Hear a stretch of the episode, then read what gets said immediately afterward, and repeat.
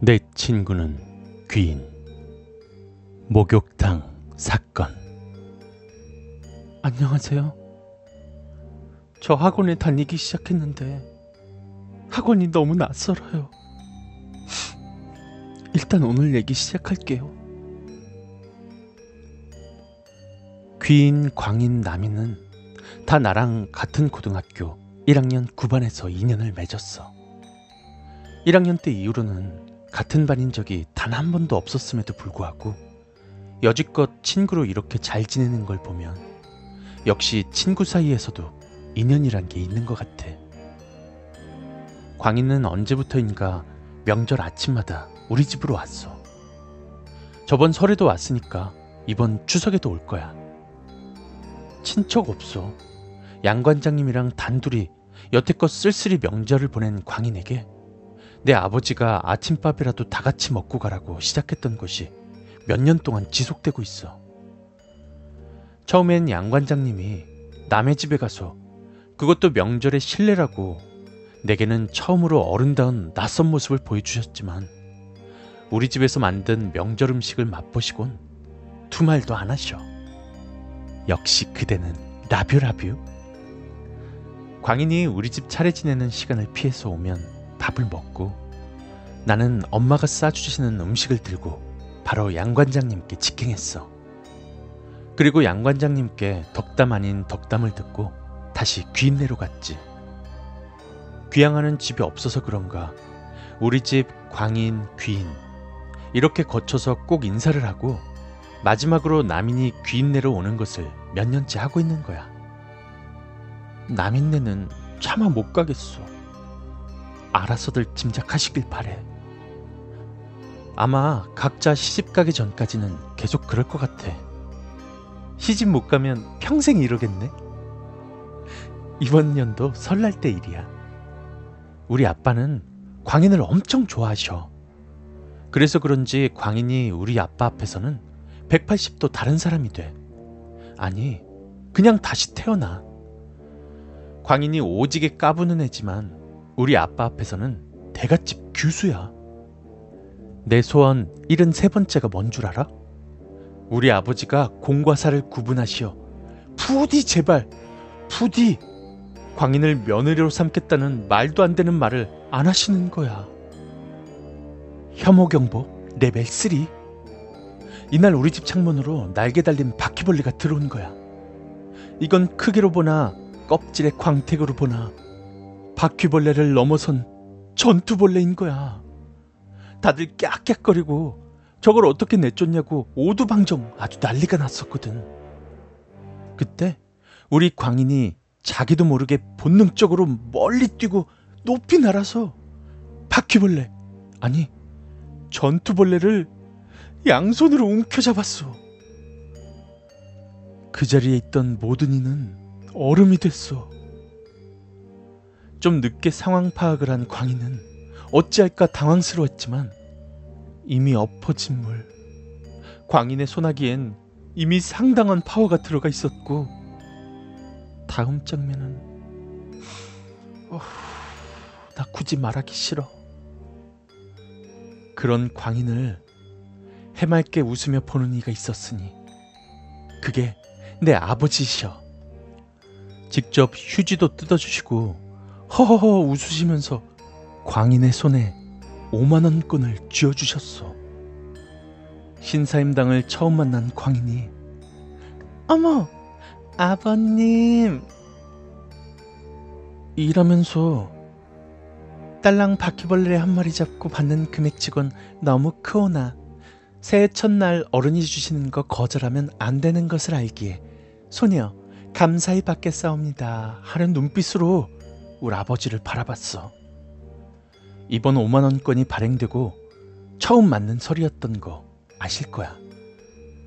그 5만 원권을 나보다 광인이 처음으로 전투벌레 하나 처리하고 낚아챈 거지. 이때부터 우리 아버지는 벌레 잡는 광인에게서 유관순을 받다느니 말도 안 되는 소리를 하시고 진짜 광인을 엄청 좋아하셔. 알고는 있었지만 내 아버지 감동 코드가 참 특이하신 것 같아.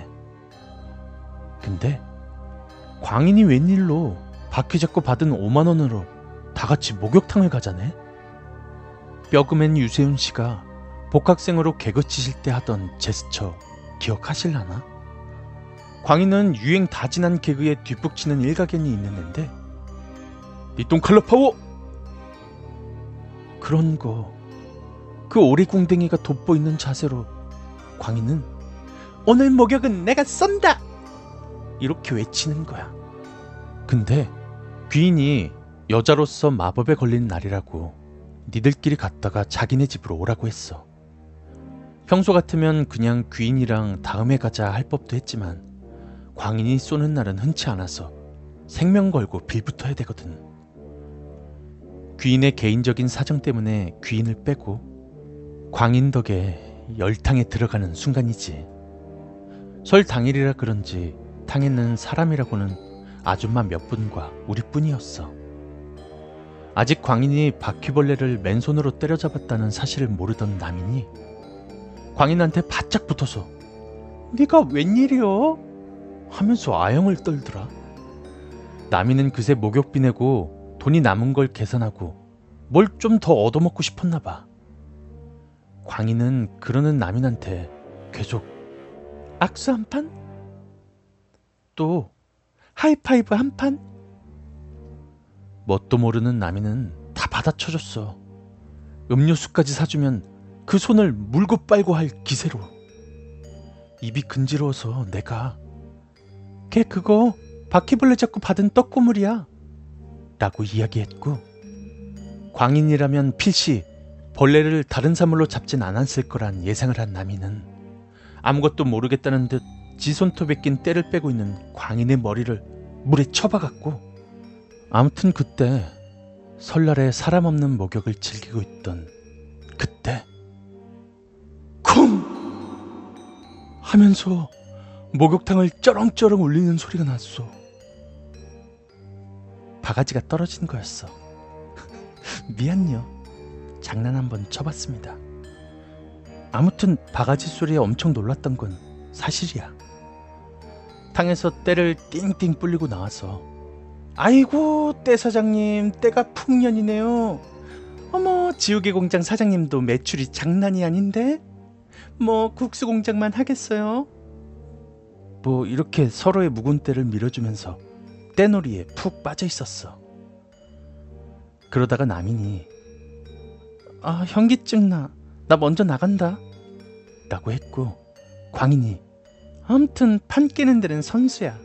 라고 씨부렁대서 내가 몇 분 더 놀아주자. 해피투게더 놀이 한번 할까? 라면서 또 사투리를 뽐냈어. 많이 유치해? 미안해. 근데 이러고 놀면 재밌어. 한 20분? 그 정도 지났을까? 광인도 나도 결국 탕놀이에 미련 없이 지쳐버렸고 탕에 계셨던 몇몇의 아줌마들도 다 나가시고 나랑 광인뿐이었어. 누가 먼저랄 것도 없이 이제 나가자 하면서 훌훌 털고 일어섰어. 어라? 어? 근데 이게 웬일? 탕에서 라카로 나가는 밀어서 여는 유리문이 안 열리는 거야. 광인이 벌거벗은 몸으로 유리문에 밀착해서 밀어봤지만 유리문은 꿈쩍도 안 했어. 내가 누가 잠갔나 봐. 라고 이야기했고 광인은 이 문 깨부셔버리면 얼마 물어줘야 돼? 라고 눈에 한가득 도끼를 내뿜었어. 공짜라면 정말 부셔버릴 기세였어. 그러다가 머리를 말리고 락커로 돌아가려는 남인을 봤고 광인이 큰 소리로 야! 야! 이렇게 외쳤지만 남인은 무슨 똥배짱인지 모른 척하고 지나가 버렸어.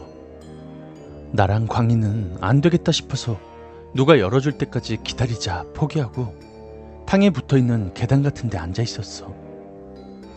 그리고 잠시 뒤에 새로운 시끌벅적한 아줌마 두 분이 들어오셨어. 광인이 어? 야, 문 열렸다! 이러면서 막 빨리 뛰쳐나갔고 나랑 광인 둘 다 하늘이 노래지는 경험을 맛봐야 했지. 진짜 뭣도 모르는 남인이 어, 뭐 살껍데기까지 다 밀었냐? 왜 이제 나와? 이러면서 호랑이 승질을 냈고 광인이 문이 잠겼었어. 너 그렇게 불렀는데 들은 척도 안 하더만. 나도 맞아. 네가 문 잠궜지. 이러면서 번갈아 가면서 남인을 쏘아댔어. 이때까지만 해도 나랑 광인은 누가 문을 잠근 줄로만 알았고 일부러 모른 척하고 안 열어준 치사한 남인이라고 남인을 따돌리면서 귀인내로 갔어. 귀인내서 저녁을 먹고 각자 집으로 빠이빠이 했어. 그렇게 설이 지나고 짧은 연휴가 끝나고 다시 일상 속으로 돌아갔지. 아, 이땐 회사도 나갔었지. 후. 암튼 며칠 지났어.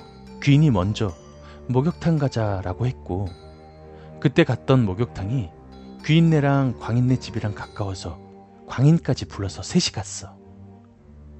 나랑 광인은 이때까지만 해도 그땐 단순히 문이 잠겼던 거라고 크게 생각을 안 했는데 진짜 또 뭐가 있을 줄은 상상도 못했어. 락커에서 탈의를 하고 들어서는데 귀인이 너네 오늘은 시끄럽게 떠들지 마. 이러는 거야.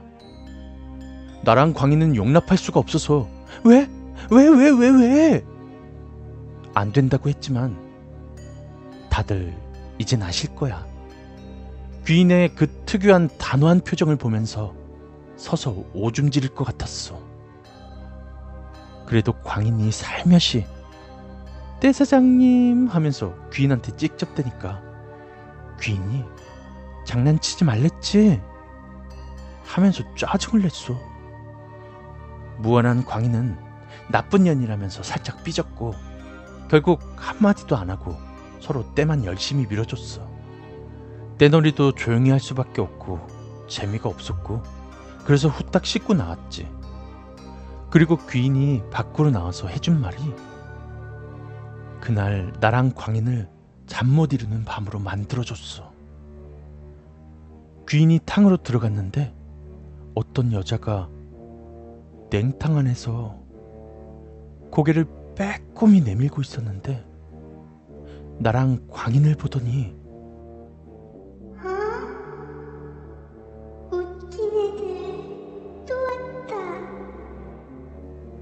이랬다는 거야.